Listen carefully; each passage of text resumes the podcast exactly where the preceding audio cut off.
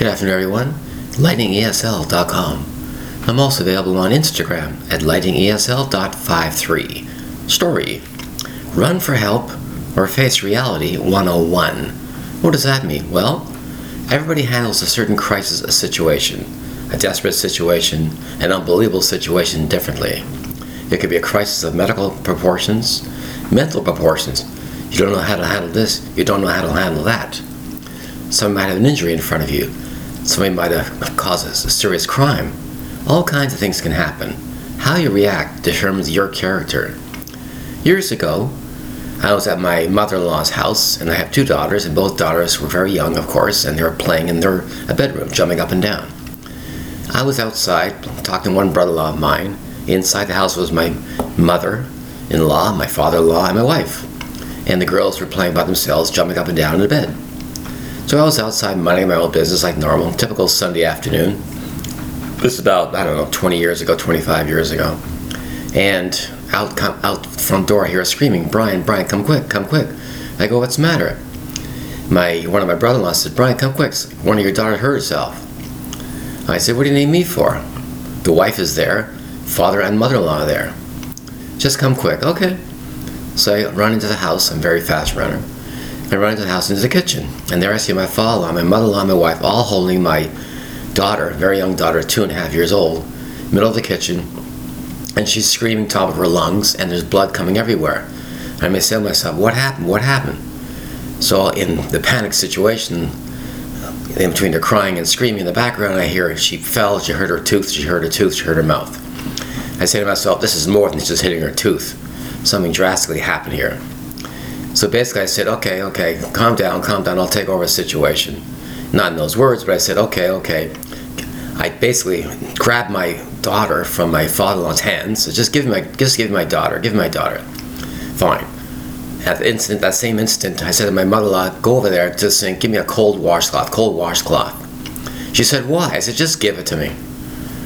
Anyways, I'm holding my daughter, who's screaming in my arms, there's blood coming out of everywhere. I don't care. I had the washcloth handed to me with my mother-in-law. She gave me the washcloth and slap. I slapped the cold washcloth against my daughter's face. Of course, it was she was crying, screaming at the top of her lungs. She's only two and a half. There's blood everywhere. The coldness of the washcloth, the cold water on that washcloth, tempted to calm her down a little bit, to freeze the situation in a sense. She's still screaming. She's still blood coming everywhere. I said in an angry, loud voice, "You guys can stand here and scream and yell."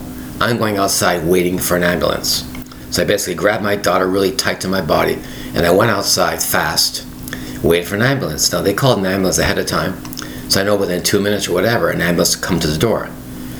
So basically the ambulance showed up. I'm outside on the front lawn. The ambulance showed up.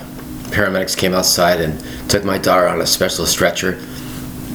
And in the ambulance they went and I followed with my car with the wife down to the hospital we went to Sick Kids Hospital here in Toronto, and she had my daughter. My daughter basically had to have her, her teeth wired shut, her jaw wired shut. What basically happened is my daughter and my other daughter were bouncing up and down, which is normal. And usually near a, a window of a, of a room, there's a ledge, tiny, tiny ledge, window ledge. So my daughter, by accident, one bad bounce, smash. She broke basically the top of her jaw, right across, top layer of her teeth, right across. So basically, you had the top layer of teeth dangling. Whole, just imagine a whole bunch of teeth dangling. And the two main arteries that go into the teeth to supply blood were this blood out like a hose. That's where all the blood came from. After that situation, my father-in-law, my mother-in-law, and my wife said, you know, Brian, how'd you do that? And I said, do what?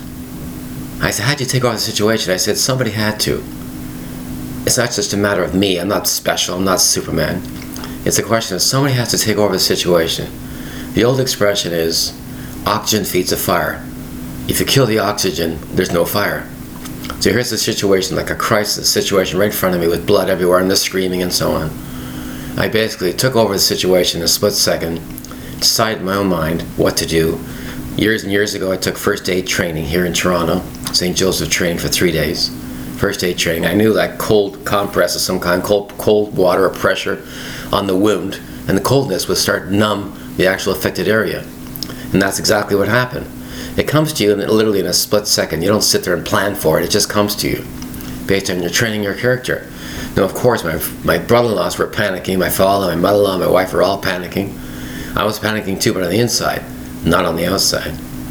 You have to control the situation. Somebody has to control. At least try. It's always better to try than not try at all.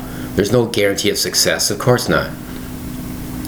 So there's an example where a crisis took place. I could either run for help like they were doing, or basically face reality 101 and do something about it. So that's what I did something about it. So my daughter went to the hospital, like I said, she went to the hospital here in Toronto called Toronto Hospital for Sick Children, one of the best children's hospitals on the planet. They do amazing work with children research and so on.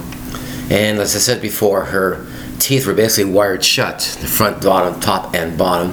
And she was screaming in pain and so on. And slowly but slowly, her the pain went away in several weeks. In several weeks, she's only two and a half, and we're always worried about in the future where's the permanent teeth coming down. And even to this day, she barely remembers what happened because she was only two and a half. But I remember it like it was yesterday because it was one of those crisis situations. What would you do? What would you do? You say, Well, I would do this, I would do this. You don't know what you would do until it happens in front of your face. You cannot plan a crisis. You can't. You really can't. You can put things on, in place on television, movies, and so on. That's different. The director says, you know, stage one, stage two, action. But in the real world, in real life, it doesn't happen that way. You never know what time of day or night, wherever on the planet, a crisis could take place and how you're going to react. Sure, you might take training, a lot of training. You might call it muscle memory.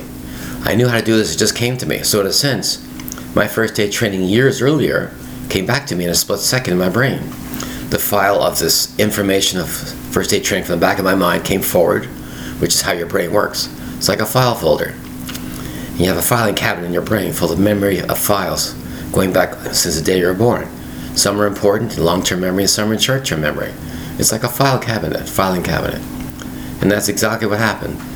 So years later, her teeth are fine, they're perfect, and everything else. And this happens a lot, a lot of people. How would you handle this?